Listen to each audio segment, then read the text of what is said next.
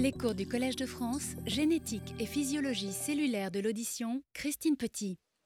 Mesdames, Messieurs, bonjour. Alors après la perception de la hauteur tonale discutée la semaine dernière, le cours d'aujourd'hui porte sur la perception d'un autre attribut majeur de la musique, le rythme. Ce cours sera suivi de la conférence que donnera Andrew King de l'Université d'Oxford sur l'adaptation du système auditif au changement de l'environnement sonore. Alors, je vais tout d'abord introduire brièvement ce que l'on entend par la perception du temps en musique, en me concentrant plus particulièrement sur la notion de perception du rythme.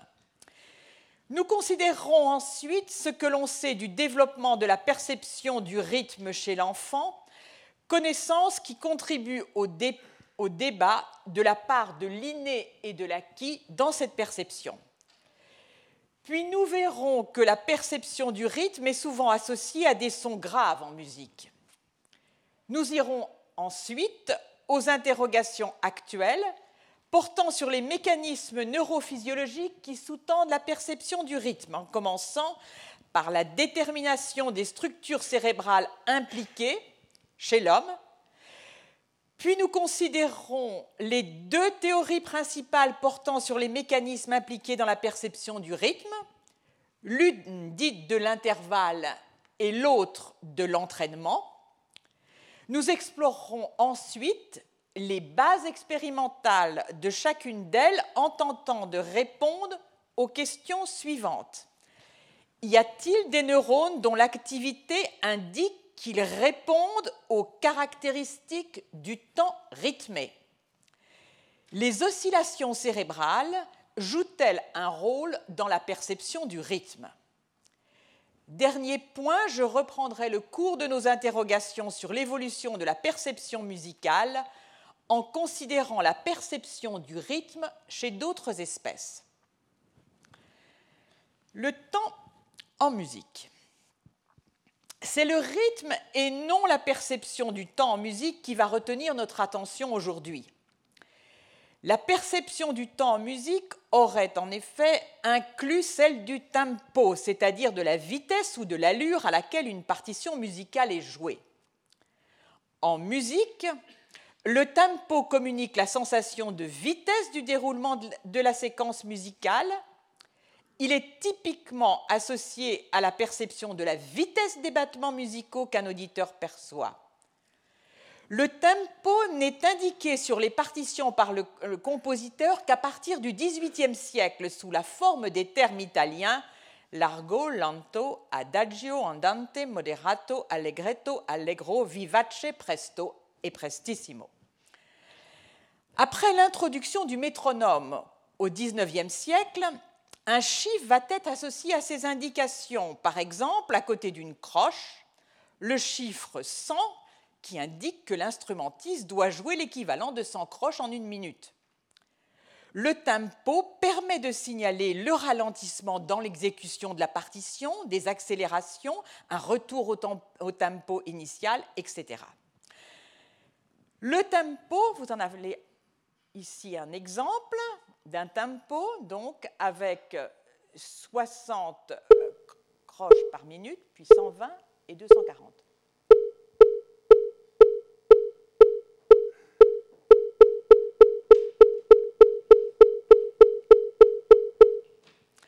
Alors le tempo n'est pas inclus dans ce cours. Les travaux dans le domaine, pour beaucoup, relèvent de la psychoacoustique, pour certains des neurosciences cognitives, mais rares sont ceux qui concernent la neurophysiologie, approche que nous privilégions dans le cours d'aujourd'hui.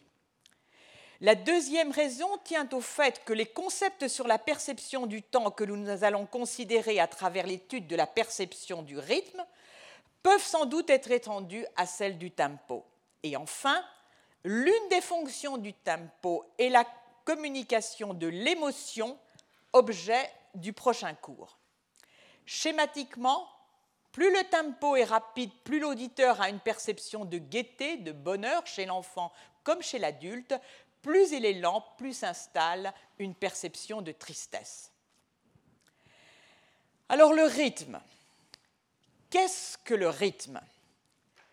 Le rythme réfère à une organisation temporelle des sons qui détermine l'ordonnancement en durée des événements. En musique, il réfère à l'ordonnancement en durée des notes et des silences. La notation musicale spécifie ces durées séquentielles en utilisant des unités relatives et non absolues. La croche a une durée deux fois moindre que la noire, la noire que la blanche, le soupir que le demi-soupir, etc. Or, la perception du rythme se traduit, peut-on dire, on peut dire spontanément, par une perception du mouvement dans le temps qui s'appuie sur celle des battements musicaux perçus. Cette perception du mouvement qui s'inscrit dans le temps, nous le verrons, est sous-tendue par une synchronisation sensorimotrice qui, elle, a reçu une attention considérable en neurophysiologie. Cette synchronisation sensorimotrice, nous la percevons qui n'a ressenti une envie irrésistible de danser en entendant une musique entraînante? Nous le verrons, un couplage audiomoteur est au cœur de la perception du rythme. La perception du rythme fait appel à trois notions, celle de battement, celle de hiérarchie métrique et celle du groupement perceptif de ces battements. le battement, par définition, survient, en ce qui nous concerne pour le rythme, à intervalles périodiques. Il marque un temps fort du rythme. Sa survenue coïncide souvent avec la mise en place de la note, mais pas toujours. Il peut également se situer dans un silence musical. La plupart des musiques évoquent une sensation de battement, mais pas le chant grégorien, par, par exemple. Le rythme des battements peut être perturbé par une syncope qui introduit un battement là où le rythme prédisait en fait un temps faible. La métrique, quant à elle, réfère à l'organisation des battements selon plusieurs échelles de temps. Ces échelles de temps forment la hiérarchie métrique. Plus on avance dans cette hiérarchie, plus la perception des battements est organisée sur des échelles de temps longues. Alors, voici ici quelques euh, éléments qui indiquent comment vont être regroupés les battements pour donner cette sensation de rythme. Ici, des battements marqués par l'intensité.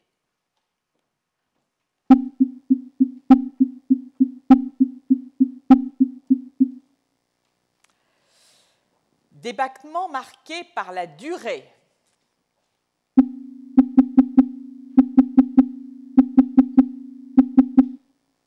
Il y en a d'autres qui sont marqués par les hauteurs et puis il en est qui sont perçus de façon tout à fait subjective.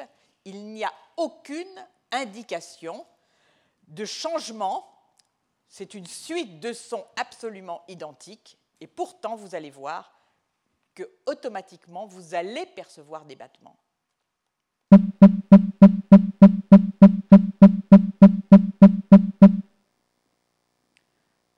Encore une fois.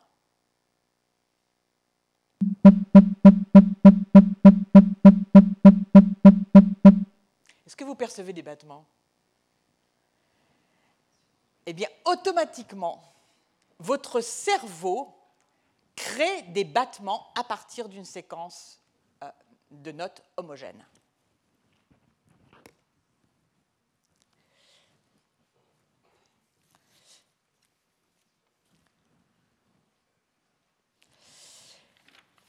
Alors, ici, nous avons une représentation dans cette séquence sonore du rythme par ses traits, des battements et de la métrique. Métrique simple, métrique de plus en plus complexe, dans laquelle ici seuls sont marqués certains temps qui sont régulièrement espacés. Ici donc seuls deux battements sont marqués et puis ici ce battement est seul. Donc ceci illustre ce que l'on entend par métrique. Alors ici un autre exemple euh, tiré de ce livre sur la perception de la musique. Et donc, vous voyez la métrique la plus simple, puis d'ordre supérieur et d'ordre encore supérieur. Ici, vous allez pouvoir percevoir la métrique, donc d'ordre 1, d'ordre 2, d'ordre 3 et d'ordre 4 dans cet exemple.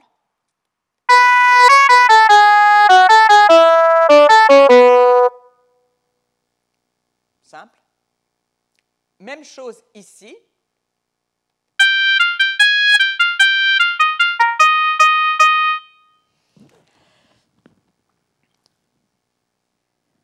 Alors voyons maintenant le regroupement. Il existe, on, a déjà, on vient d'en voir un exemple, c'est qu'il existe spontanément un regroupement à partir de notes isochrones. Eh voici donc illustré ce regroupement. Regroupement ici sur l'intensité, à gauche le stimulus, à droite la perception. Regroupement sur la durée des notes, qui vont donc donner le rythme. Regroupement sur les intervalles entre les notes. Regroupement sur les hauteurs de notes, comme ceci ou comme cela et puis ce regroupement subjectif dont vous avez tous fait euh, tout à l'heure, dont vous avez tous eu tout à l'heure, la perception, à partir donc de notes absolument identiques et régulièrement espacées. Alors je vais aborder le premier point du cours qui, qui concerne, après cette introduction, le développement de la perception du rythme chez l'enfant. Après plusieurs travaux explorant la perception chez le jeune enfant, la perception du rythme, le groupe de Honing reprend cette interrogation, mais cette fois-ci chez le nouveau-né. Comme nous l'avons vu à plusieurs reprises, la technique dite de négativité de discordance offre la possibilité d'explorer de manière objective la perception sensorielle, quel que soit l'âge de l'individu. Il s'agit, donc cette onde que nous allons voir, correspond à un potentiel électrique déclenché par un événement. Il est enregistré à partir d'électrodes placées sur le scalp au cours d'une électroencéphalographie, où nous le verrons par euh, magnétoencéphalographie. Ce potentiel a été découvert en 1978 par le finlandais Risto Natanen il peut également, comme je vous l'ai dit, euh, pardon, il traduit une réponse cérébrale automatique et inconsciente à tout type de discordance introduite dans un stimulus sensoriel régulier. On présente au sujet un signal répété, puis on va rompre la répétition, on va rompre la monotonie de ce signal en le modifiant. La modification introduite porte sur le paramètre dont on veut apprécier s'il est ou non décelé.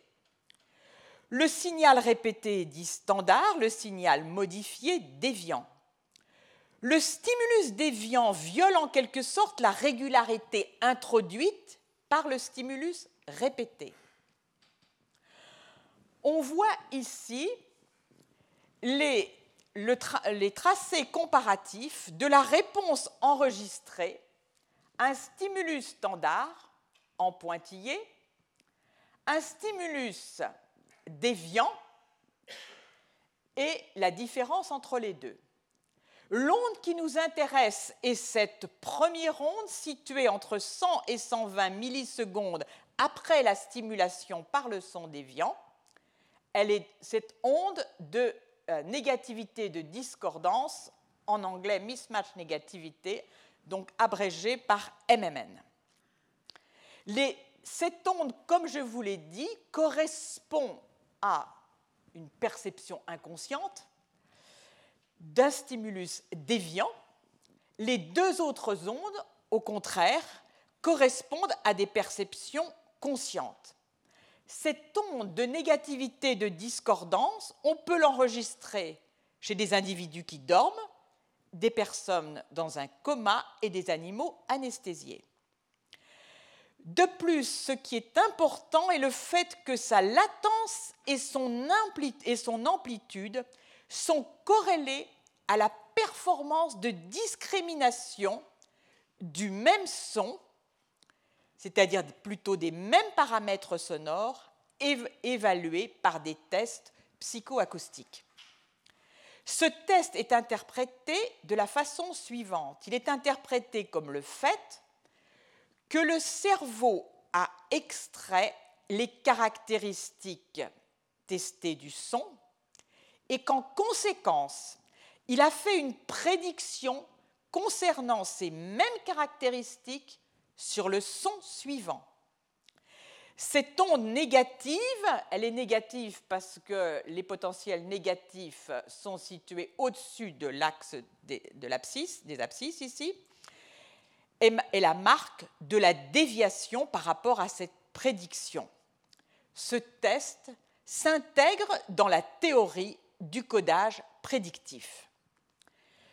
Dans l'étude faite chez le nouveau-né, cette étude par le groupe euh, Donning, qui était publiée en 2009, ce qui va être testé, c'est donc la sensibilité au rythme par, par, cette, par ce test de négativité de discordance chez des nouveau-nés de deux ou trois jours. La séquence sonore est la suivante.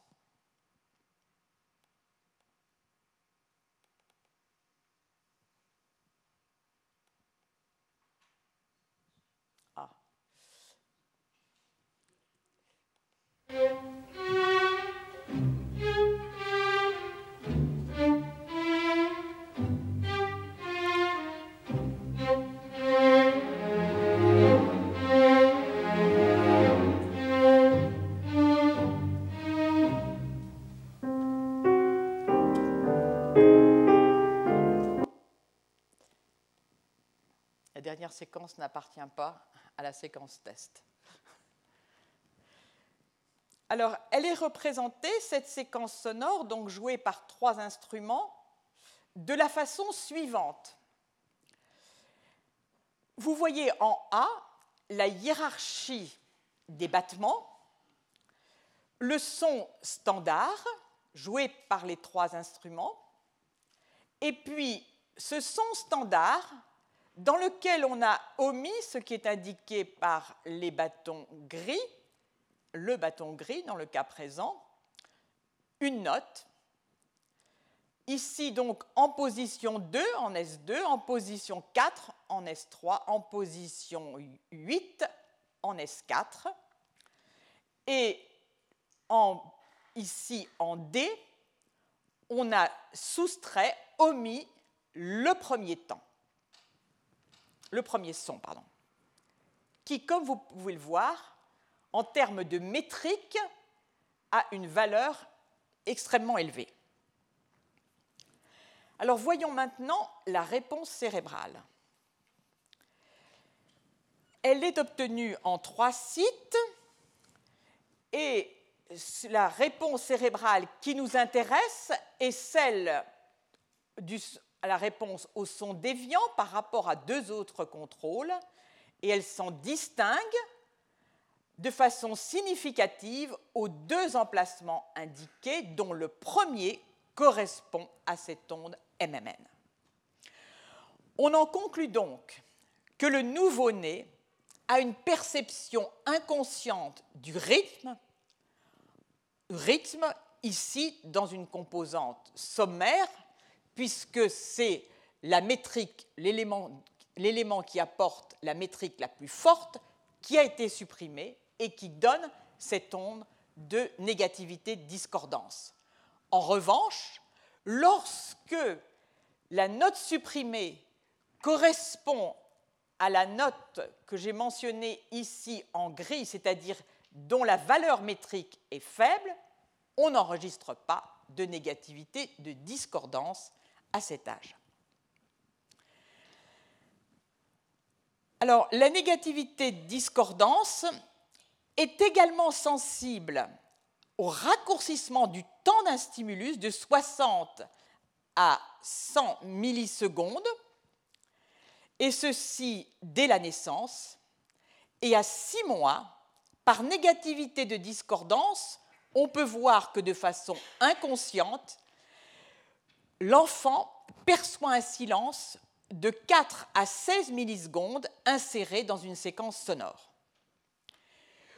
Pour autant, si l'on cherche à apprécier la perception des battements par le test commun utilisé que nous reverrons à plusieurs reprises, qui consiste à demander à un individu, ici un enfant, de frapper dans les mains en rythme avec une musique familière jouée, les enfants qui ont de 3 à 11 ans montrent des aptitudes différentes.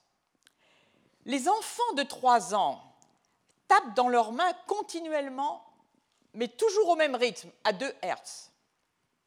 Ils ne peuvent pas suivre le rythme de la musique. Entre 3, en termes sensorimoteurs, entre 3 et 11 ans, leur performance s'améliore et surtout à partir de 5 ans. Ceci indique donc qu'au-delà de la perception inconsciente du rythme qui existe chez le nouveau-né, la maturation du couplage sensorimoteur que nous allons voir en rapport avec la détection du son s'étend, elle, sur plusieurs années. Les graves vecteur de la perception du rythme.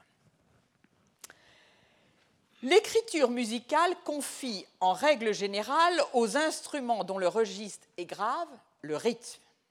Y a-t-il une raison neurophysiologique à cela? Le rythme serait-il mieux perçu quand il est porté par les notes graves que par les notes aiguës? Curieusement, la réponse à cette question n'a été apportée que très récemment, en 2014. Il s'agit d'un travail du groupe de Laurel Trénor. La technique mise en œuvre consiste à nouveau en un test objectif, celui de la négativité de discordance, qui repose sur un codage de prédiction, et va être associé un autre test, un test de, fonctionnement sensorimoteur par la frappe des mains en synchronie avec le son perçu qui va être demandé aux participants. La question est la suivante. La détection de la déviance temporelle est-elle meilleure si elle est portée par les sons graves que si elle est portée par les sons aigus? En m'exprimant ainsi, je fais référence à la technique de négativité de discordance qui va être, mise en œuvre.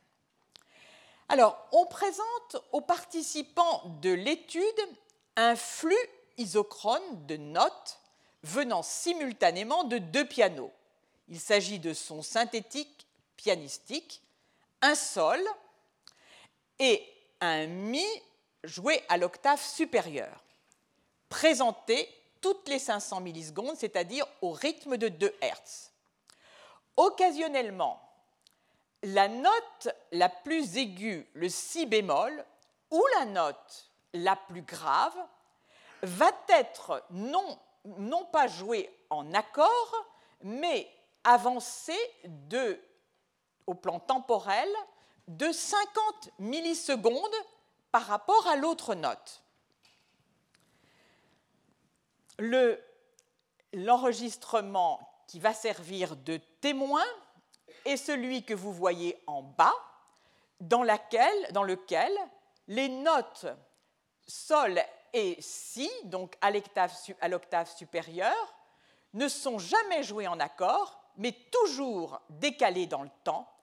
Et vous noterez que le décalage ne porte jamais sur trois séquences continues, puisque, comme nous l'avons vu, trois séquences, trois battements continus suffisent pour introduire un codage de prédiction. Alors, à nouveau, vont être enregistrées les ondes de négativité de discordance selon que la variation porte sur les sons dans lesquels c'est le son euh, le plus bas qui est introduit en avant, qui est avancé, ou le son le plus, euh, le plus aigu. Alors ici, la réponse lorsque le son bas est avancé est indiquée en gris, sur ce tracé en gris, et la, réponse lorsque c'est le son, euh, le son aigu est indiqué par, par le tracé en gris, et le son grave par le tracé en rouge. On voit que l'amplitude de l'onde de négativité discordance est toujours plus importante lorsque ce décalage temporel porte sur les sons graves que lorsqu'il porte sur les sons aigus. Donc, ceci tend à montrer que la perception du décalage temporel, c'est-à-dire en quelque sorte la perception du rythme, est plus aisément perçue lorsqu'elle accompagne les sons graves que lorsqu'elle accompagne les sons aigus. Alors, à cette épreuve, donc à ce test de négativité de discordance, a été associée une tâche comportementale pour laquelle on demande aux participants de frapper les mains en rythme avec le rythme donné par une note aiguë ou par une note grave. Et comme précédemment, on va introduire des variations temporelles. On transforme les accords en déviants temporels, soit en avançant la note aiguë de 50 millisecondes, soit en avançant la note grave. Le délai temporel que met le participant pour ajuster sa frappe, sa frappe de main à la déviation temporelle, est corrélé donc avec la vitesse de réponse sensorimotrice. Est-elle différente lorsque l'avance temporelle est portée par la note grave versus la note aiguë? Eh bien, la réponse est oui, il y a une différence dans le temps de correction. Le temps de correction est plus bref quand la déviation temporelle est portée par la note grave que lorsqu'elle est portée par la note aiguë. Cette différence est légère, elle n'est que de 3 millisecondes, mais elle est significative. Alors ceci est interprété comme indiquant que la synchronisation motrice au rythme pour un stimulus polyphonique est davantage influencée par le flux sonore grave que le flux sonore aigu. Alors ce qui est curieux, c'est que la même expérience a été faite chez des musiciens dont les temps de réponse ont été comparés aux temps de réponse obtenus chez les non-musiciens. Dans l'épreuve de négativité de discordance, il n'y a pas de différence dans les preuves que nous avons vues entre les musiciens et les non-musiciens. Ce qui est plus surprenant, c'est qu'il n'y a pas non plus de différence dans les preuves comportementales sensorimotrices. Donc au total, ces résultats démontrent que les sons graves ont une influence plus importante que les sons aigus en ce qui concerne la perception du rythme et l'entraînement des mouvements moteurs au battement musical. Qu'est-ce que nous avons fait Qu'est-ce qui a été fait par cette étude récente? Eh bien, c'est une simple redécouverte de ce que les musiciens ont pris en compte depuis bien longtemps dans leur création musicale. Les graves portent souvent le rythme, tandis qu'aux aigus est confiée la mélodie. Alors, les illustrations, en fait, en sont multiples. Quand on présente deux musiques polyrythmiques, l'une à deux temps, l'autre à trois temps, l'autre à, quatre temps, ou, euh, même à des temps supérieurs, et qu'on demande à l'auditeur d'interpréter le rythme, eh bien, il sera toujours plus influencé par le rythme qui est associé à la voix ou l'instrument dont euh, les notes jouées sont les plus graves.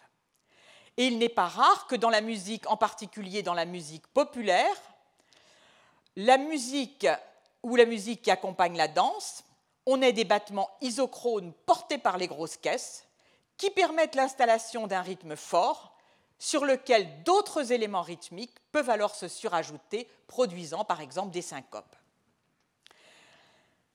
Alors, comme je l'ai dit, au total, on peut dire que la neurophysiologie ne fait en quelque sorte que confirmer ce que les artistes, et en particulier les musiciens, savent donc depuis longtemps. La mélodie, la perception de la mélodie est en règle générale associée aux aigus et celle du rythme aux notes basses. Alors maintenant, nous allons aller au mécanisme de détection du rythme. Quelles structures du système nerveux central sont impliquées dans la détection du rythme? C'est presque exclusivement par imagerie fonctionnelle par résonance magnétique nucléaire que les investigations ont été menées.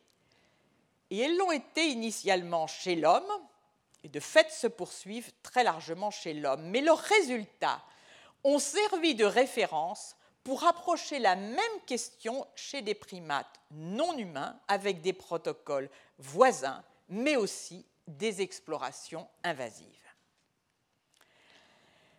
Si les conclusions des travaux menés chez l'homme sont parfois divergentes, on attribue ces divergences en règle générale à la différence qui existe entre les protocoles. Ici, un travail qui fait référence dans le domaine. Alors ce, travail a pour premier auteur Rao et pour dernier auteur Binder. Notez bien le titre. L'objectif est la mise en évidence des systèmes neuronaux impliqués dans l'enchaînement temporel des mouvements, systèmes dont nous allons voir qu'ils sont distribués. Sur le caractère distribué des systèmes impliqués, il y a consensus. Alors, les réponses corticales vont être, des réponses corticales vont être enregistrées au cours d'une tâche que nous verrons à plusieurs reprises, une tâche extrêmement classique, abrégée en, C, en SST pour tâche de synchronisation et de continuation. Alors, en voici le schéma. On présente aux participants à l'étude un son composé donc de battements isochrones, battements qui sont nets. Il doit frapper avec un doigt précisant à chaque moment le battement sonore. Puis, le son est arrêté, comme vous le voyez ici, et la personne doit maintenir une frappe rythmée avec le son qui a disparu. Schématiquement, dans cette épreuve dite de SCT, on considère trois étapes. La recherche du battement au niveau cérébral, la tâche de synchronisation du mouvement avec le son, dite phase S, puis la poursuite ou la continuation de la tâche, phase C, c'est-à-dire le maintien du rythme moteur sans support auditif. En d'autres termes, la phase S comporte une représentation explicite du rythme sonore, alors que durant la phase C, la frappe s'appuie sur la représentation interne que l'individu s'est forgé du rythme. Alors, les battements dans l'épreuve qui nous intéresse euh, vont être séparés soit de 300 millisecondes, soit de 600 millisecondes. Alors, j'ai l'impression que j'ai un petit problème va me falloir passer.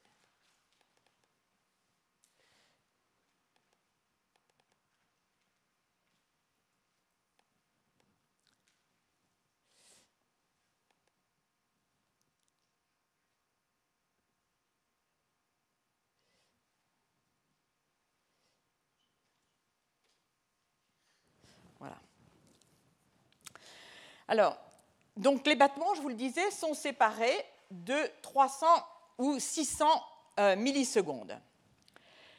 Alors, au total, on va voir quelles sont les régions cérébrales qui sont activées pendant la phase de synchronisation et pendant la phase de continuation. Alors, le gyrus temporal supérieur, bien qu'on ne le voit pas ici, qui représente donc le cortex auditif, est bien sûr activé L'aire sensorimotrice est activée. L'aire dite motrice supplémentaire, abrégée en SMA, qui se trouve dans le cortex prémoteur. Le gyrus frontal inférieur, abrégé en IFG, qui est fonctionnellement lié au cortex auditif.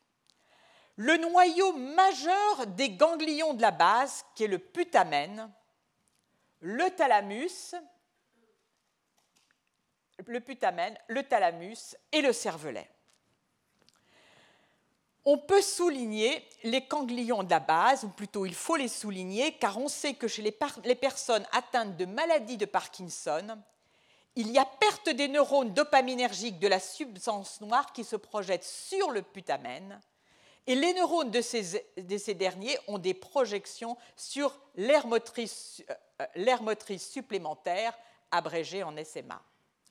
Or, les patients atteints de maladie de Parkinson ont de très grandes difficultés à percevoir le, rythme et on peut d'ailleurs améliorer leur marche en les entraînant sur des séquences très rythmées. Alors, la comparaison de... Alors, vous voyez ici d'abord résumé l'ensemble des structures dont je viens de vous parler. Donc, cette aire prémotrice, l'aire euh, motrice supplémentaire et son aire associée, qui se situe en position plus antérieure, le thalamus, le putamen, le cortex auditif et le cervelet. Alors, juste un mot sur ces ganglions de la base. Vous en voyez ici trois éléments qui sont le putamen, le globus pallidus ou pallidum et le noyau codé. Et derrière, en rouge, le thalamus. Alors, la comparaison, une comparaison a été faite entre ce que l'on trouve, les, les, aires qui sont de fait euh, stimulées pendant la phase de synchronisation et la phase de continuation, et elle a fait apparaître, entre autres, l'activation majeure de cette région motrice supplémentaire.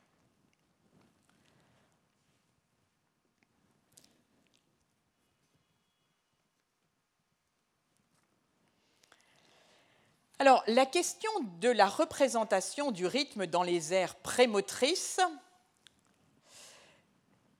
en dehors du, fait d'avoir un mouvement moteur, n'a été résolue que de façon convaincante seulement en 2009 par ce travail que nous allons voir.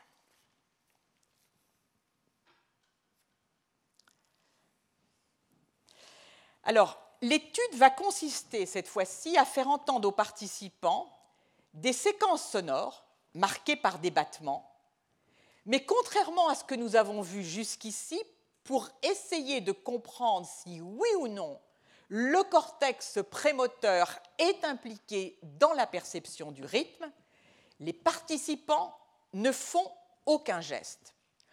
Ultérieurement, on leur demande s'ils ont perçu des battements, on leur demande s'ils peuvent, quantifier la force de ces battements sur une échelle, s'ils étaient faciles à percevoir, s'ils étaient clairs, etc. Ici, les séquences sonores avec les battements, l'emplacement des battements, qui n'est valable que lorsqu'il y a battement, appuyé sur la durée, appuyé sur l'intensité sonore, et ces battements que vous percevez spontanément, comme nous l'avons vu tout à l'heure, alors que la séquence sonore est la même. Et puis, en contrôle, un certain nombre de séquences sonores qui ne donnent pas de perception de battement, alors que la durée est modifiée, alors que le volume est modifié, et alors que certaines modifications sont introduites, mais qui ne permettent pas le groupement. Alors, voyons les résultats obtenus. On va s'intéresser à la, réponse cérébrale en imagerie fonctionnelle. On s'intéresse tout d'abord à la réponse au niveau des ganglions de la base, puisque nous avons vu que tout à l'heure, dans une épreuve qui associe à la fois l'écoute sonore et le battement euh, des mains, on avait une stimulation, on avait une réponse du putamen. Eh bien, qu'en est-il des autres ganglions de la base? On peut voir qu'il y a réponse dans cette épreuve, à nouveau du putamen droit et du putamen gauche, réponse également au niveau du pallidum, mais qu'il n'y a pas de réponse au niveau du noyau codé.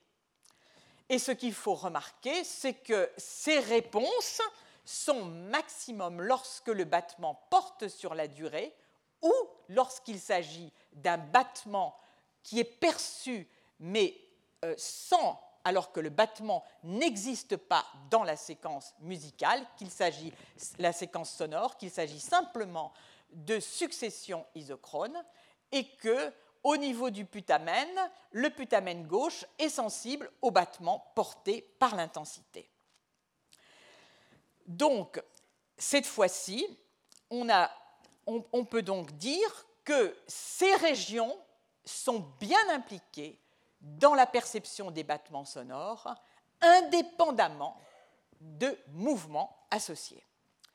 Alors, qu'en est-il des autres airs que nous avons vus tout à l'heure Avec le même type d'approche, les résultats sont les suivants on va obtenir de fait, de façon significative, et c'est indiqué par les étoiles, le fait que le battement sonore entraîne à nouveau une réponse au niveau de l'air supplémentaire motrice, à nouveau au niveau de euh, l'air prémotrice, du cervelet, etc., bien sûr au niveau de l'air cortical auditive. Donc, ceci indique qu'il s'agit bien d'une réponse distribuée impliquant entre autres les ganglions de la base et les aires prémotrices, alors que vous n'entendez que des battements sonores. Donc, on peut dire que la preuve est faite que sans mouvement, il y a bien une activation de ces aires qui ne sont pas des aires auditives. Alors ensuite de ça, les auteurs se sont intéressés à la connectivité fonctionnelle entre les différentes aires corticales et également entre les aires corticales et sous-corticales que sont les ganglions de la base. À nouveau, donc, cette, connectivité a été appréciée en imagerie, euh, en IRM fonctionnelle, on peut mesurer cette connectivité durant les tests de perception des battements.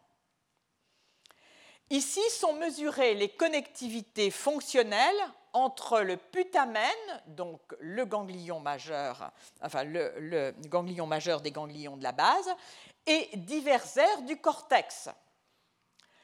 Et on procède à une comparaison des réponses en conditions de perception des battements et en conditions d'écoute sonore sans perception de battements. À droite, la quantification, on voit qu'il y a une connectivité fonctionnelle entre le putamen, les cortex prémoteurs droit et gauche, l'air motrice supplémentaire droite et l'air motrice supplémentaire gauche et le gyrus temporal supérieur droit et gauche. Voyons maintenant la connectivité cortico-corticale lors de la perception du battement qui repose sur la durée des battements versus les battements perçus sur la base du changement de leur intensité. Alors ici sont représentées les différentes connexions. À gauche, entre le cortex auditif et l'air, euh, le cortex prémoteur, puis ensuite au centre entre les cortex auditifs et l'air motrice euh, supplémentaire, et ici entre l'air supplémentaire, l'air, l'air motrice supplémentaire gauche, ici maintenant entre les cortex auditifs et l'air supplémentaire droite. Alors, la quantification, alors, la quantification de cette connectivité a été faite de ces connectivités, donc entre les cortex, a été faite chez des non-musiciens en noir et chez des musiciens. Alors, la réponse est différente et elle est significativement différente là où des étoiles sont indiquées. ceci permet de dire que la connectivité fonctionnelle augmente entre ces divers aires corticales lors de la perception du battement qui repose sur la durée versus l'intensité. Et ceci met en évidence que toutes ces connexions fonctionnelles sont plus développées chez les musiciens que chez les non-musiciens, et en particulier au niveau de l'air supplémentaire motrice gauche, la connectivité avec les cortex auditifs, et même chose pour l'air supplémentaire motrice droite. Alors ainsi on peut dire que les cortex auditifs et les aires prémotrices et l'air motrice supplémentaire sont en interaction et agissent vraisemblablement de concert pour élaborer une représentation temporelle de la musique. Dans cette interaction s'inscrit également le putamen. Alors on voit se dessiner un réseau de connexions neuronales impliqué dans la détection du rythme et qui inclut le putamen, les aires prémotrices et en particulier l'aire prémotrice supplémentaire, le cortex prémoteur et donc les aires auditives engagées dans la perception de la temporalité des séquences musicales. Alors nous parlerons donc désormais de représentation sensorimotrice du rythme donc, et ceci en l'absence de tout mouvement moteur. Alors nous passons maintenant au mécanisme. Voyons maintenant le cadre théorique dans lequel se situe l'expérimentation portant sur la perception du rythme, cadre dont je vous ai dit qu'il pourrait être étendu au tempo.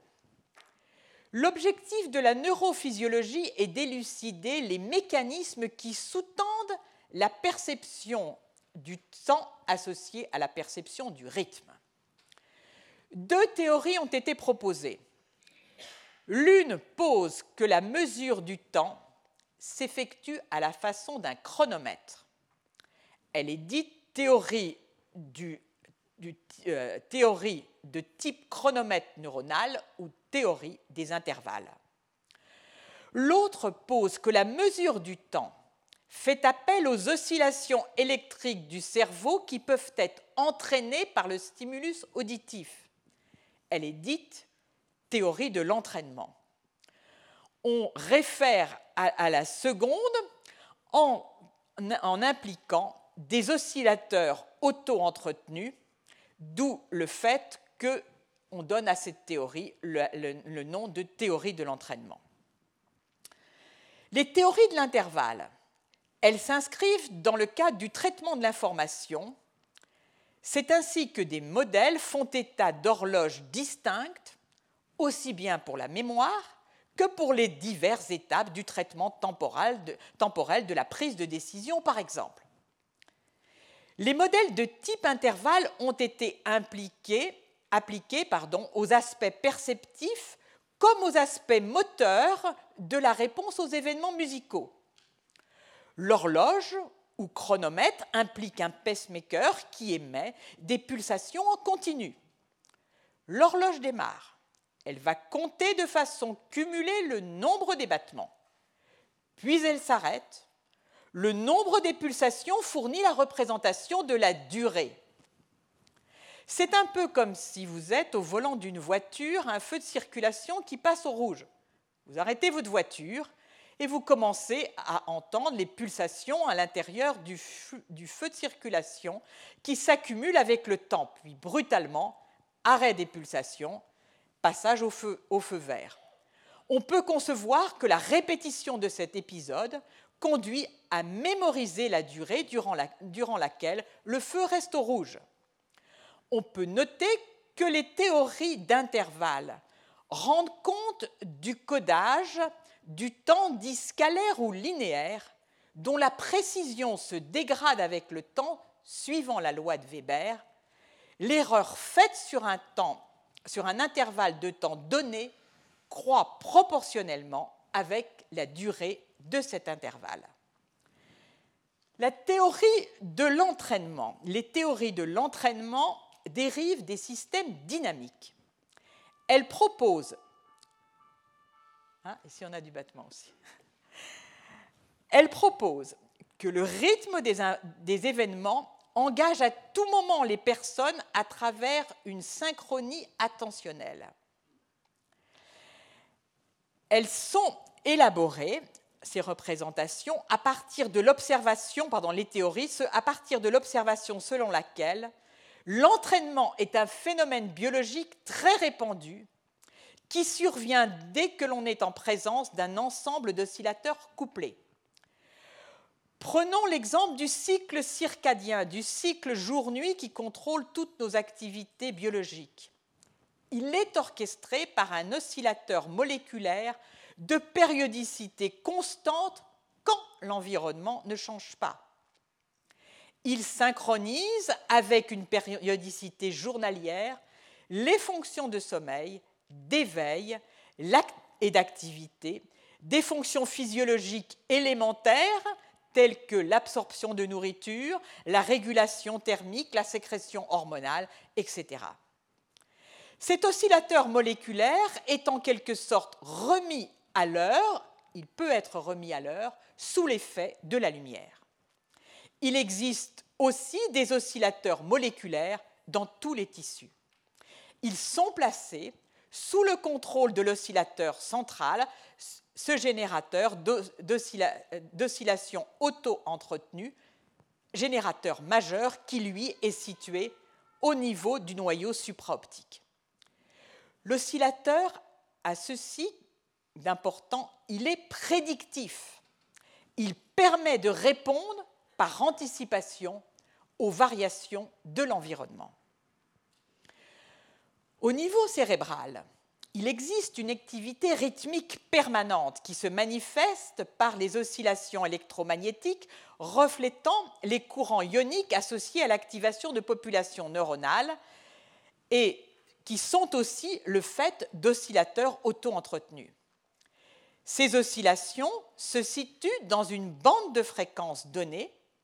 Elles mettent en jeu des interactions excitatrices et inhibitrices entre populations neuronales qui conduisent à l'activité électrique cohérente d'un grand nombre de neurones. Elles vont donner lieu à des oscillations qui peuvent être présentes dans tout le cerveau. Dans un codage de type intervalle, la durée est explicitement représentée par un code de durée emmagasiné dans une mémoire.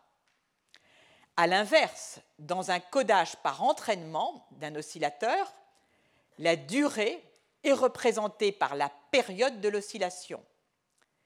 Les théories dites de type intervalle, dans ces théories, on imagine que le chronomètre démarre, comme je vous l'ai dit, à chaque stimulus.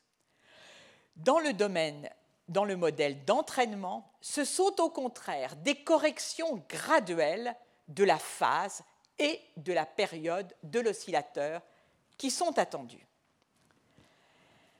La théorie de la perception du rythme fondée sur les oscillateurs stipule aujourd'hui que la représentation du stimulus rythmique périodique entraîne les oscillations delta qui, qui se situent entre 1 et 4 Hz, des oscillations plus rapides comme les ondes θ entre 4 et 8 Hz et les ondes bêta entre 13 et 30 Hz et les ondes gamma, donc d'ordre euh, de fréquence supérieure, 30 à 70 Hz. Et elle stipule que ces oscillations sont entraînées suivant un mécanisme hiérarchique dans lequel ce sont strict, systématiquement les ondes les plus rapides qui vont répondre à une métrique, donc un mécanisme hiérarchique. ces oscillations neuronales et ce couplage est stipulé comme étant réciproque et plastique entre les différentes aires. Il va permettre la synchronisation sous l'effet de l'apprentissage de la perception rythmique et des mouvements avec les rythmes musicaux. Alors nous allons voir maintenant les données expérimentales qui répondent aux caractéristiques du temps rythmé et qui illustrent l'une et l'autre théorie. Alors tout d'abord, la mesure du temps qui fait appel à différents chronomètres neuronaux durant une tâche, on, est à nouveau sur la tâche sensorimotrice de synchronisation et de continuation. C'est un travail qui était du groupe euh, de Bartolo, dans lequel on retrouve Hugo Marchand, qui est un, chercheur dont les contributions euh, dans le champ sont euh, absolument majeures, et ce travail a été publié en 2011. Ces travaux à la recherche de neurones chronomètres, c'est-à-dire euh, dont les propriétés seraient en accord avec la théorie des intervalles, sont effectués chez le macaque. Ces chronomètres vont être recherchés dans le cortex prémoteur médian qui fait partie de cette boucle, de ce réseau que j'évoquais tout à l'heure, euh, fondé sur l'imagerie fonctionnelle chez l'homme. Et donc, ces neurones vont être recherchés lors d'une épreuve sensorimotrice, l'épreuve SCT. Alors, bien sûr, le macaque ne va pas taper dans les mains, en fait, le macaque va être entraîné à appuyer sur un bouton à chaque fois qu'il perçoit un battement sonore. Donc, le singe va presser sur un bouton dans un geste qui est rythmé par le son. On entraîne deux macaques à cet exercice dit CST, donc de pression en synchronisation avec le son pendant la phasette, puis de poursuite de cette pression rythmée pendant la phase de continuation durant laquelle le son n'est plus présent. Quand les macaques répondent correctement à 75% des tests de synchronisation-continuation, on procède aux enregistrements neuronaux unitaires. Environ un millier de neurones dans le cortex prémoteur médian ont été identifiés comme montrant une activité stable durant le test. On sélectionne ensuite parmi ces neurones ceux qui présentent une augmentation de leur taux de décharge pendant la phase S ou pendant la phase C, et on ne garde que ceux dont le taux de décharge présente une sélectivité par rapport à la composante rythmique du son. Alors, comment élimine-t-on les neurones qui n'ont pas d'intérêt? Eh bien, simplement en utilisant cette autre séquence, cette séquence dans laquelle les battements ne sont pas délivrés euh, de façon isochrone, c'est-à-dire dans laquelle il ne peut pas y avoir de perception de battement. Alors voici ici les résultats obtenus sur deux neurones, un neurone en A et un neurone en B. En ordonnée, le taux de décharge et en abscisse le temps. La barre verticale noire marque le moment de la première pression exercée par le singe alors que le stimulus sonore a cessé. La réponse des neurones A et B a été enregistrée pour des stimulus sonores dont on fait varier la période de battement. Cette période va de 450 millisecondes à 1 seconde. On note la présence de pics de décharge intervalles réguliers. Pour le neurone A, ces pics de décharge réguliers sont surtout présents pendant la phase de synchronisation. Ils précèdent ces pics très légèrement la pression exercée sur le bouton. Pour le neurone B, ces pics très réguliers sont surtout présents pendant la phase C. Pour le neurone A, on note que plus la période du battement est longue, plus le taux de décharge est élevé, ceci pour des périodes allant de 450 millisecondes à 850 millisecondes. Pour le neurone B, durant la phase de continuation, on note aussi que plus la période de battement est longue, plus le taux de décharge des neurones l'est, entre lorsque la période va de 350 millisecondes à 650 millisecondes. Puis on procède à l'analyse des pics de décharge des neurones. Pour chacun de ces pics, on va définir leur durée, leur pente ascendante, leur pente descendante leur amplitude au point de départ du pic et au pic lui-même, on va définir le temps qui s'est écoulé entre le pic et entre le pic de décharge et la pression que le singe a exercée avant ou après ce pic. Sur ces paramètres, cinq types de neurones ont été distingués, que vous voyez ici, donc distingués sur leur profil de décharge. Les neurones A, B et C ont un pic de décharge juste avant le mouvement de pression. À l'inverse, les neurones C et, pardon, D et E ont un pic de décharge juste après le mouvement de pression. Les différents tracés de couleurs distinctes correspondent à des réponses à des battements dont la période varie d'une seconde pour le, tracé rouge à une période euh, plus faible, de 450 ou 550 millisecondes par exemple, indiquées en violet et en bleu clair. Pour faciliter la lecture de ces réponses, elles sont toutes alignées au niveau de leur pic et le point noir sur les tracés marque la fin de la période correspondante. Voyons le neurone A. Le neurone A présente une réponse maximale avant la pression. La durée des pics ne dépend pas de la période. L'amplitude non plus.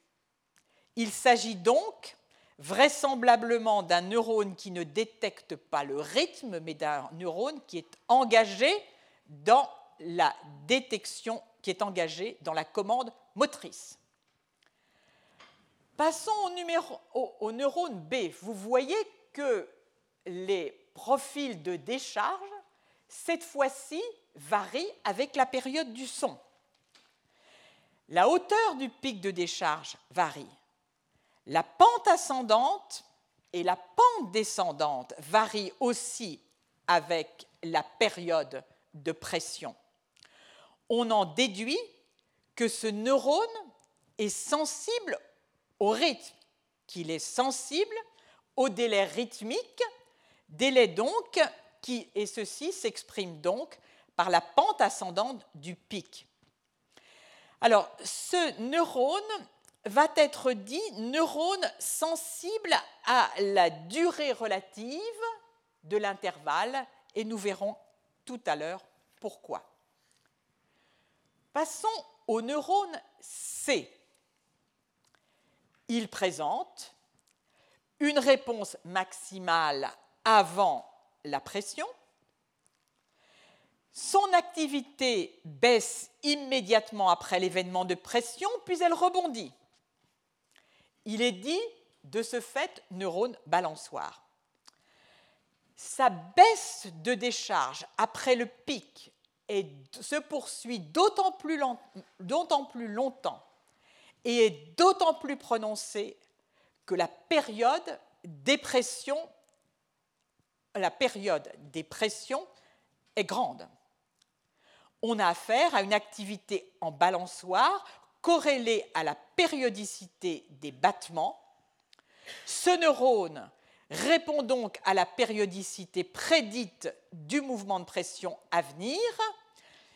On, le classe parmi les neurones qui répondent au temps ou à l'intervalle pardon, de façon relative.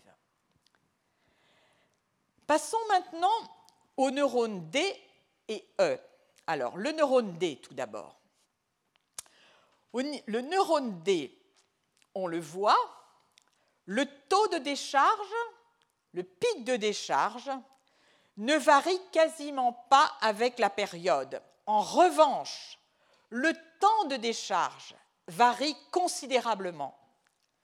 Ce temps de décharge est corrélé à la période des pressions les pentes aussi bien ascendantes qu'ici descendantes sont elles aussi corrélées avec la période de pression.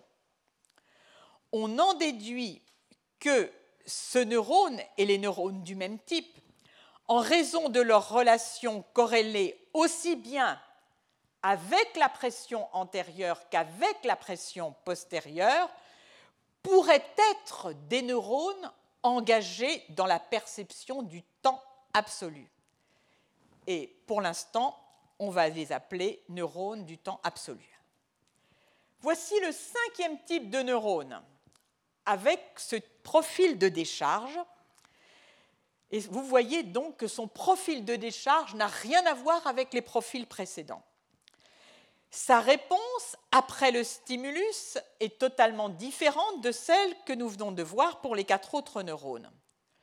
On voit que le pic de décharge et le temps de décharge augmentent avec la périodicité des pressions exercées. Ceci suggère que l'activité de ces neurones est est engagé dans une accumulation croissante des décharges en fonction du temps, d'où le nom qui leur a été donné de neurones accumulateurs du temps ou neurones du temps cumulé. Ainsi est établi le fait qu'il existe bien des neurones qui répondent à la composante rythmique des pressions. Il y a donc des neurones euh, pardon, chronomètres dans le cortex prémoteur médian. Alors, il faut remarquer qu'un euh, article publié euh, dans la même année faisait état, dans une région un peu plus antérieure du cortex prémoteur, de neurones qui répondaient également à la rythmicité, rythmicité motrice, mais dans des tâches visuelles.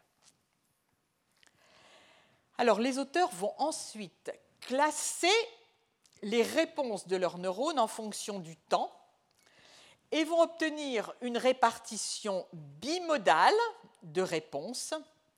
Ils vont s'intéresser à deux types de neurones, les neurones du temps cumulé et les neurones du temps absolu, parce qu'ils sont les premiers à répondre, et secondairement à deux autres types de neurones qui répondent plus tard, ah non, à un autre type de neurones qui répondent de façon plus tardive et également à un, neurone du temps, au neurone du temps absolu.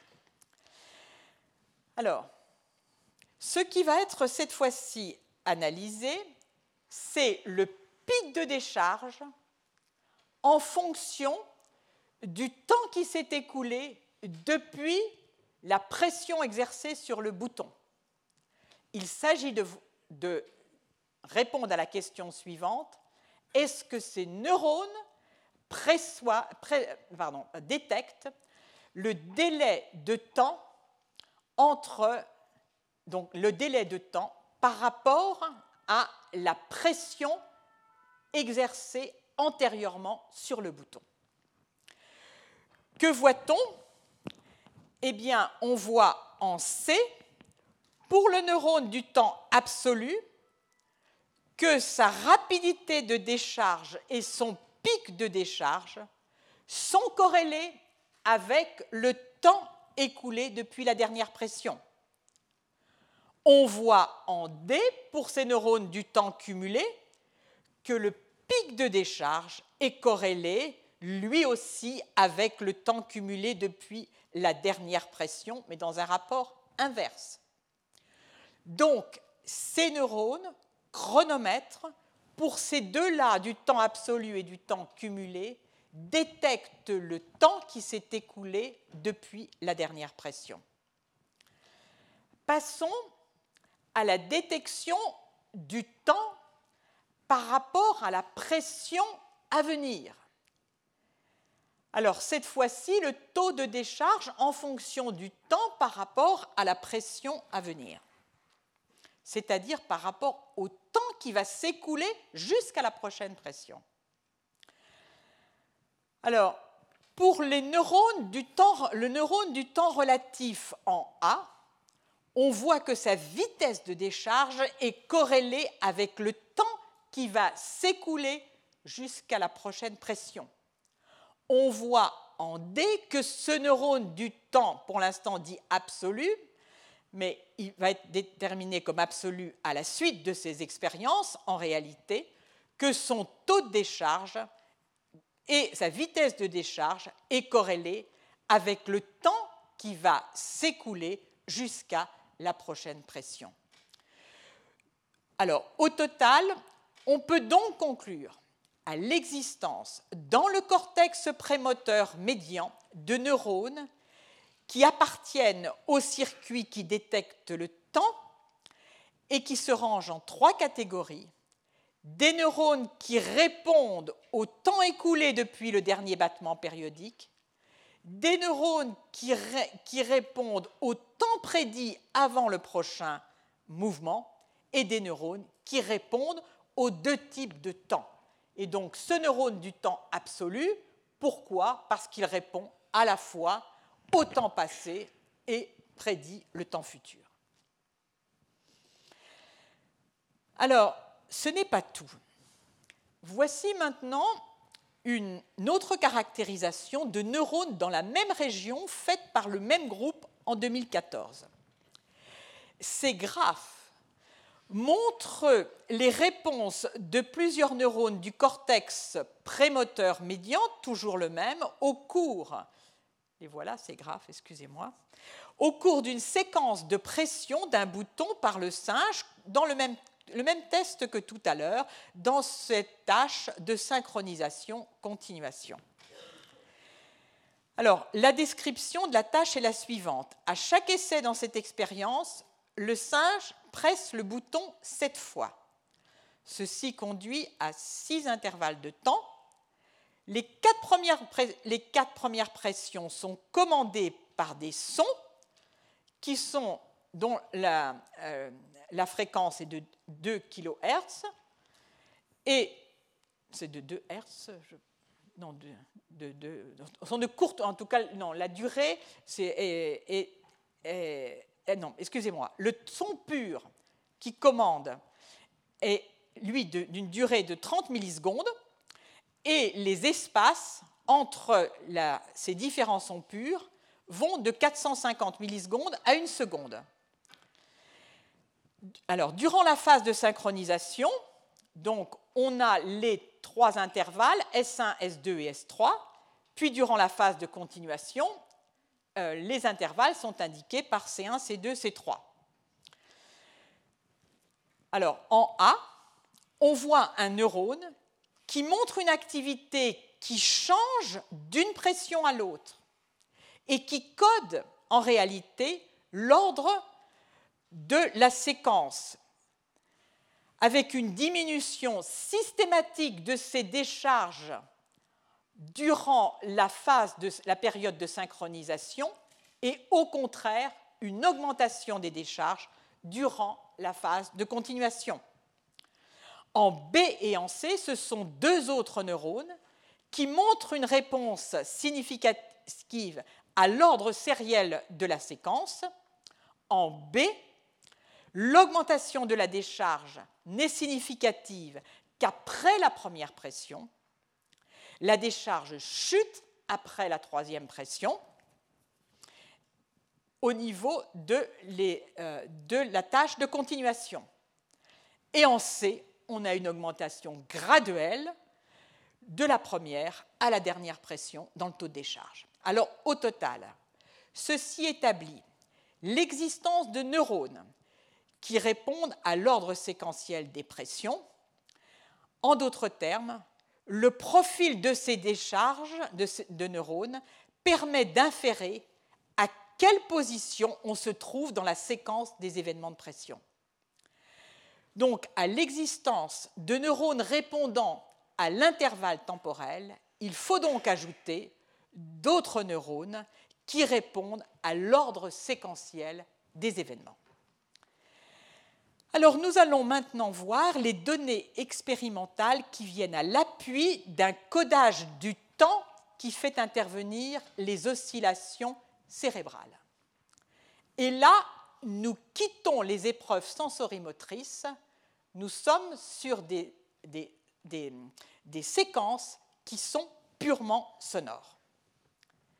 Alors le travail que je vais maintenant présenter est celui euh, de Fujioka euh, du groupe de Bernard. Les travaux antérieurs de Charles Schroeder ont montré que le son peut synchroniser les oscillations cérébrales dont la fréquence est la plus basse, se situe dans les plus basses, les oscillations delta, θ et bêta. Par ailleurs, l'imagerie fonctionnelle, nous l'avons vu, suggère une connectivité fonctionnelle entre le cortex auditif, le cortex sensorimoteur primaire, l'aire motrice supplémentaire, le cervelet, le thalamus, le cortex prémoteur, le cortex pariétal postérieur chez l'homme lors de l'écoute passive de battements. Cependant, il reste à comprendre comment donc le cerveau détecte ce rythme. Et donc l'étude présente porte sur la dynamique des oscillations bêta. Elle va tester donc elle va tester le rôle possiblement prédictif de leur modulation par la stimulation sonore. Elle va ensuite rechercher à travers ces ondes bêta une indication de la comodulation d'activité des cortex auditifs et moteurs par le son, puis tester l'existence d'une véritable communication par la recherche d'une cohérence de phase des oscillations bêta présentes au niveau du cortex auditif et du cortex moteur. Le protocole est le suivant. Les participants à l'étude vont écouter des sons purs de courte durée qui génèrent la perception de battements de fréquence à 1,3 Hz, 1,7 et 2,5 Hz.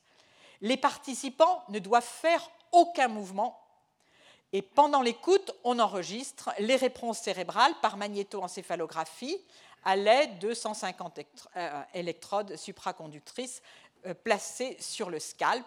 Et on va s'intéresser aux oscillations dans la bande bêta, dont nous avons vu qu'elle se situe entre 30 Hz, 13 Hz et 30 Hz. Alors la localisation des, sources, euh, c'est-à-dire des courants ioniques des neurones qui produisent ces champs magnétiques, elle peut être déduite par le calcul. Sur cette figure sont portés les résultats obtenus au niveau du cortex auditif droit. Il s'agit d'une représentation temps-fréquence de l'activité moyennée sur les 12 participants à l'étude. Le code couleur indique le changement d'intensité du signal par rapport à l'ensemble de tous les autres signaux qui ont été moyennés. Les taches rouges indiquent que l'activité des neurones qui conduit aux ondes bêta augmente. Il s'agit vraisemblablement, il s'agit en réalité d'une synchronisation accrue de ces oscillations. Les taches bleues indique que l'activité des neurones qui conduit aux ondes bêta, parce qu'on ne va s'intéresser que à cette partie du spectre qui correspond aux ondes bêta, diminue vraisemblablement en rapport avec une activité de désynchronisation des neurones qui participent à la réponse. La, alors, euh, la barre, euh, alors on ne voit pas, oui, la barre, non, il n'y a pas de barre. Euh, ah, pardon, la barre ici, excusez-moi, marque, indique les sons dont je vous ai, que je vous ai indiqués de 30 millisecondes, donc avec leur périodicité, qui ne fait qu'augmenter de A à C. À D, les battements sonores ne sont plus réguliers, ils sont choisis au hasard parmi les rythmes des battements A, B et C. Donc je vous l'ai dit, on s'intéresse aux oscillations bêta et on remarque que plus la période s'allonge, plus les oscillations bêta, dans la bande des oscillations bêta, on observe une désynchronisation de ces oscillations. Ceci est quantifié sur ce schéma, ici en F, où on note que la désynchronisation est, quelle que soit la périodicité, quel que soit le rythme, est toujours maximale à 200 millisecondes, puis on a une resynchronisation qui, elle, varie avec la période sonore. Alors, on notera que la resynchronisation ici, qui correspond à la situation D, dans laquelle le rythme, il n'y a pas de rythme, puisque les sons sont euh, répartis dans des intervalles euh, au hasard, on a une resynchronisation qui est particulièrement rapide. Alors ceci indique que, en quelque sorte, le cerveau en cas de son non synchrone, se prépare à la situation la plus difficile, c'est-à-dire l'apparition d'un battement dans un délai particulièrement bref. Alors, ici, une représentation graphique de euh, ce que nous venons de voir, avec le temps T2 où la désynchronisation est maximale, puis les temps T1 et T2, les temps T1 et T3, pardon, qui marquent l'étape, euh, le point médian de la pente de désynchronisation et de la pente de resynchronisation. On voit en B ce que j'ai montré tout à l'heure pour les stimuli A, B, C, le maximum de désynchronisation, quelle que soit la période, autour de 2 à 200 millisecondes, et puis une resynchronisation qui, elle, dépend donc de la période sonore. Alors à partir de là, les auteurs vont procéder à ce que l'on appelle une analyse en composantes principales des oscillations cérébrales bêta. Alors cette analyse en composantes principales de l'activité, nous l'avons déjà vue au cours d'un cours précédent. Alors on va extraire la composante la plus commune à l'ensemble des réponses dans l'activité de l'onde bêta. Et on va donc cette composante commune va rendre compte de plus de 50% de la variance totale du changement des oscillations bêta. On va ensuite regarder dans les différentes régions cérébrales, avec ce code couleur, comment se distribue la composante principale donc, de ces oscillations bêta. Alors, en bleu, ceci signifie qu'il n'y a pas de contribution de la composante principale lors des battements sonores, et en rouge, que la composante principale, au contraire, est majeure. Alors, cette composante principale, vous la voyez, cette composante principale, vous la voyez avec ses valeurs lorsque le rythme est de euh, la période pardon, est de 390 millisecondes, 385, 780, et puis donc la situation D au hasard. Alors, on voit que sa contribution est majeure au niveau du cortex auditif, mais aussi au niveau du cuneus et du précuneus dans la région occipitale, au niveau de l'air motrice supplémentaire à nouveau, pour les rythmes les plus rapides, et au niveau du cortex euh, principal sensorimoteur et du, jury, du gyrus pardon, précentral et post-central, indiqué par pré-CG et post-CG. Donc, l'existence de cette composante principale indique que ces régions subissent le même type de variation dans l'amplitude de leurs ondes bêta au cours des battements périodiques. Et elle suggère que l'on pourrait avoir affaire à une comodulation fonctionnelle de leurs activités. Alors, la composante principale qui va maintenant être examinée est un peu différente. C'est la composante principale de la cohérence de phase des ondes bêta à travers les régions susmentionnées. Et ceci, je vois que j'arrive à la fin du temps qui m'est imparti, va permettre de conclure que oui, il existe une synchronisation de phase entre les aires prémotrices supplémentaires, le cortex auditif, l'air singulaire, le cortex auditif droit avec l'air prémotrice supplémentaire et le gyrus singulaire gauche, qu'il existe également une euh, coordination, une cohérence de phase avec le gyrus postcentral droit.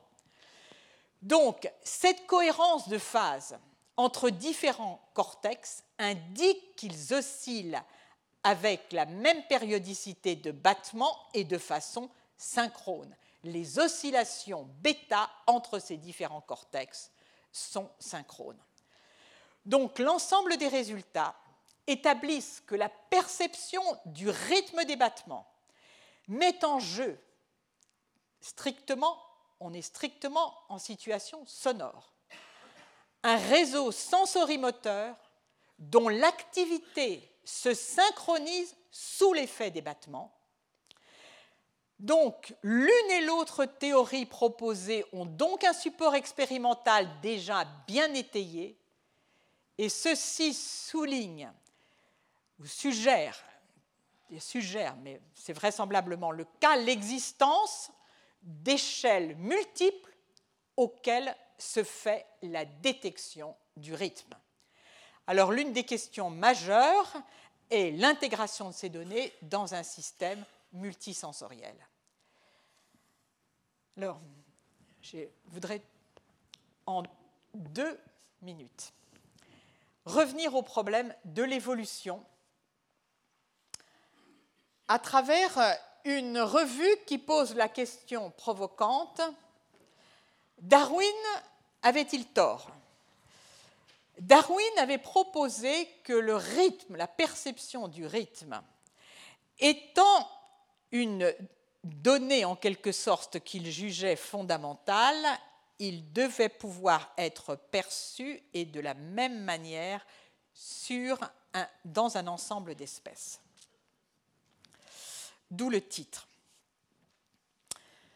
Ultérieurement, Patel, l'auteur de cet article, a proposé que l'aptitude à apprendre des séquences vocales pourrait être une condition nécessaire mais pas suffisante pour avoir un développement de type moteur entraînable à un rythme donné. Certains ont retourné la proposition en disant il faudrait d'abord pouvoir percevoir le rythme pour pouvoir mettre en place donc un apprentissage des séquences vocales.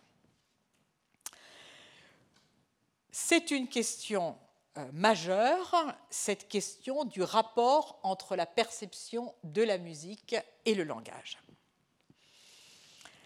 Alors, plusieurs travaux donc sont consacrés euh, à ce point. Et pour terminer, euh, je voudrais vous montrer quelques séquences qui indiquent qu'il y a un, certain nombre d'animaux qui perçoivent le rythme. Le perroquet, mais ceci va avec le fait qu'il est capable d'apprendre des séquences vocales, mais pas seulement lui, et que pour ce qui nous intéresse, les travaux portent principalement sur les singes et donc celui qui nous intéresse le plus est le chimpanzé, puisqu'il est le plus proche de nous, détecte-t-il le rythme? C'est pour terminer sous forme d'une séquence euh, que vous trouverez, j'espère, amusante.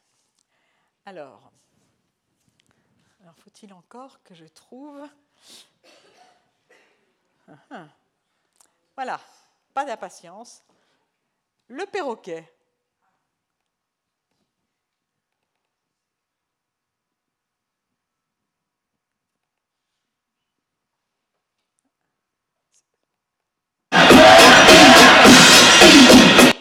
Attendez, attendez, attendez, attendez. Il n'y a pas moyen de régler vraiment. Je supprime le son, euh, mais je ne peux pas supprimer. c'est insoutenable. Hein. Bon. Oui, bah, j'ai appuyé le plus faible et le plus fort, et entre le, et entre le plus faible et le médian, c'est absolument, euh, il n'y a pas de différence. Alors, est-ce que là, je peux peut-être baisser le son là? Oui. Merci. Alors, oui, merci. Excusez-moi.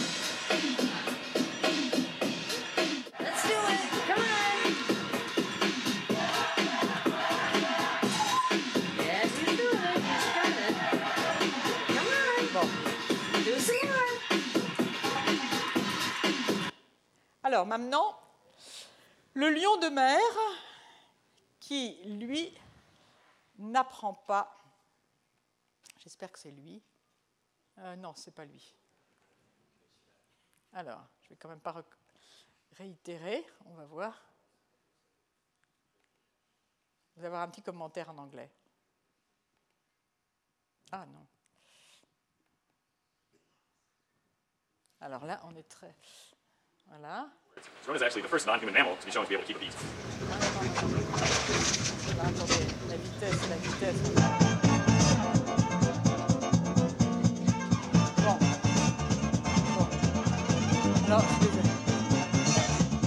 Bon. Et maintenant, le chimpanzé. Alors, tout ça, ce sont des apprenants. Alors, pour le.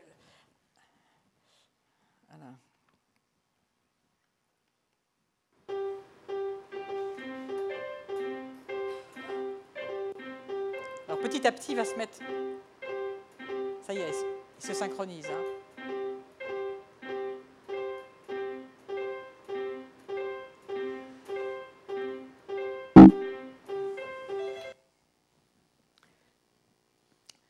Alors, quels sont les. Alors, il faut bien noter que pour tous ces animaux, c'est après apprentissage, contrairement à ce que nous avons vu chez l'homme, où on a donc euh, une détection spontanée, enfin qui existe donc euh, dès la naissance. Euh, et ce qui est intéressant de noter également, c'est euh, la proposition qui est faite pour expliquer pourquoi la perception du rythme euh, est supérieure donc chez l'homme par rapport au grand singe.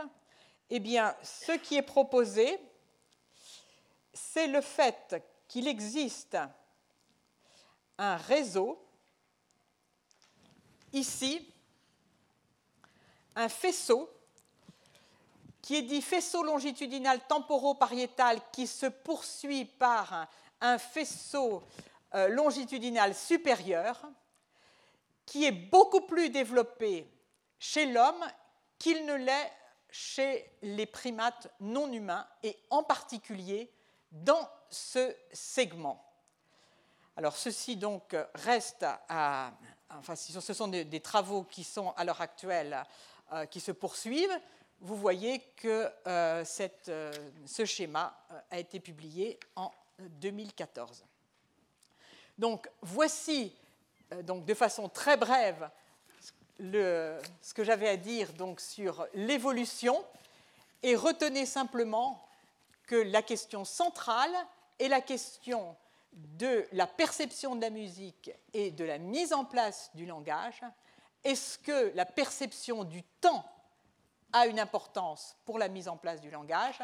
Est-ce que la mise en place du langage, quelque part, précède la perception du temps? A-t-on affaire à deux types de- de- d'activités sensorimotrices, comme nous l'avons vu, puisque la mise en place du langage correspond elle aussi à la mise en place d'un réseau qui va coordonner l'audition et la motricité de l'appareil articulatoire. Est-ce qu'il s'agit donc de, de réseaux qui ne communiquent pas ou au contraire qui communiquent? Nous avons malgré tout dans la mise en place, dans la mise en place chez l'enfant quelques indications. Le rythme est décelé très tôt dès la, est- décelé dès la naissance, mais nous avons vu qu'alors que le langage se met en place autour de deux ans, la perception du rythme, enfin en tout cas la boucle sensorimotrice qui va permettre de taper en rythme avec des battements musicaux, elle n'est pas du tout mature à cet âge. Je vous remercie de votre attention. Retrouvez tous les contenus du Collège de France sur www.colège-2-france.fr.